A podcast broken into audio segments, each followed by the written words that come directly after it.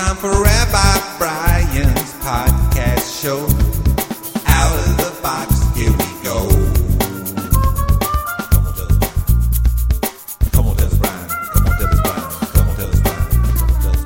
Come on, tell us, Brian. Come on, tell us, Brian. Come on, tell us, Brian. Come on, tell us, Brian. All right, Rabbi Brian here with the. Uh, three minutes or so of spiritual, religious, something to think about. Glad you're listening to this podcast.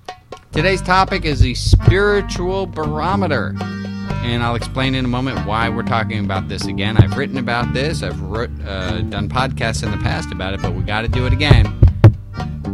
Wow, it looks like I did this as recently as last October, but we're doing it again spiritual barometer much like a, a barometer will tell you if you know how to read one the barometric pressure. Um, a spiritual barometer will tell you the state of your spirit.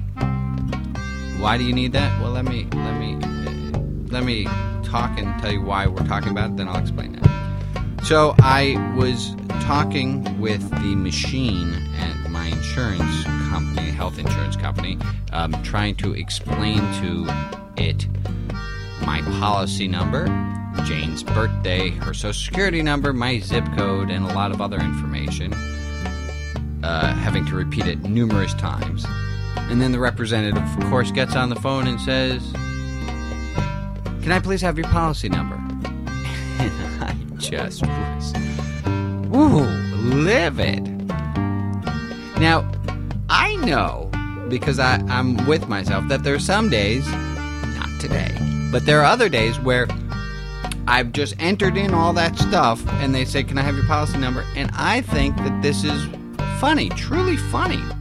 And it amuses me. Um, let me give another example. There are days where I will see a horrible piece of architecture and I will just laugh to myself. And then there are days where I'll see a horrible example of some kind of architecture, and I will be offended. This is a spiritual barometer. The things that the, the circumstance is the exact same, but your reaction is different. That's a spiritual barometer. Um, how annoying your brother-in-law is. There's some days where he he amuses you. There's some days where he annoys you. He's doing the same exact stuff. That's a spiritual barometer. We need to remember that. I need to remember that as a day goes, as a week goes, there are times where I'm in a better mood or I'm in a worse mood. It's not them, it's me. It's not them, it's you.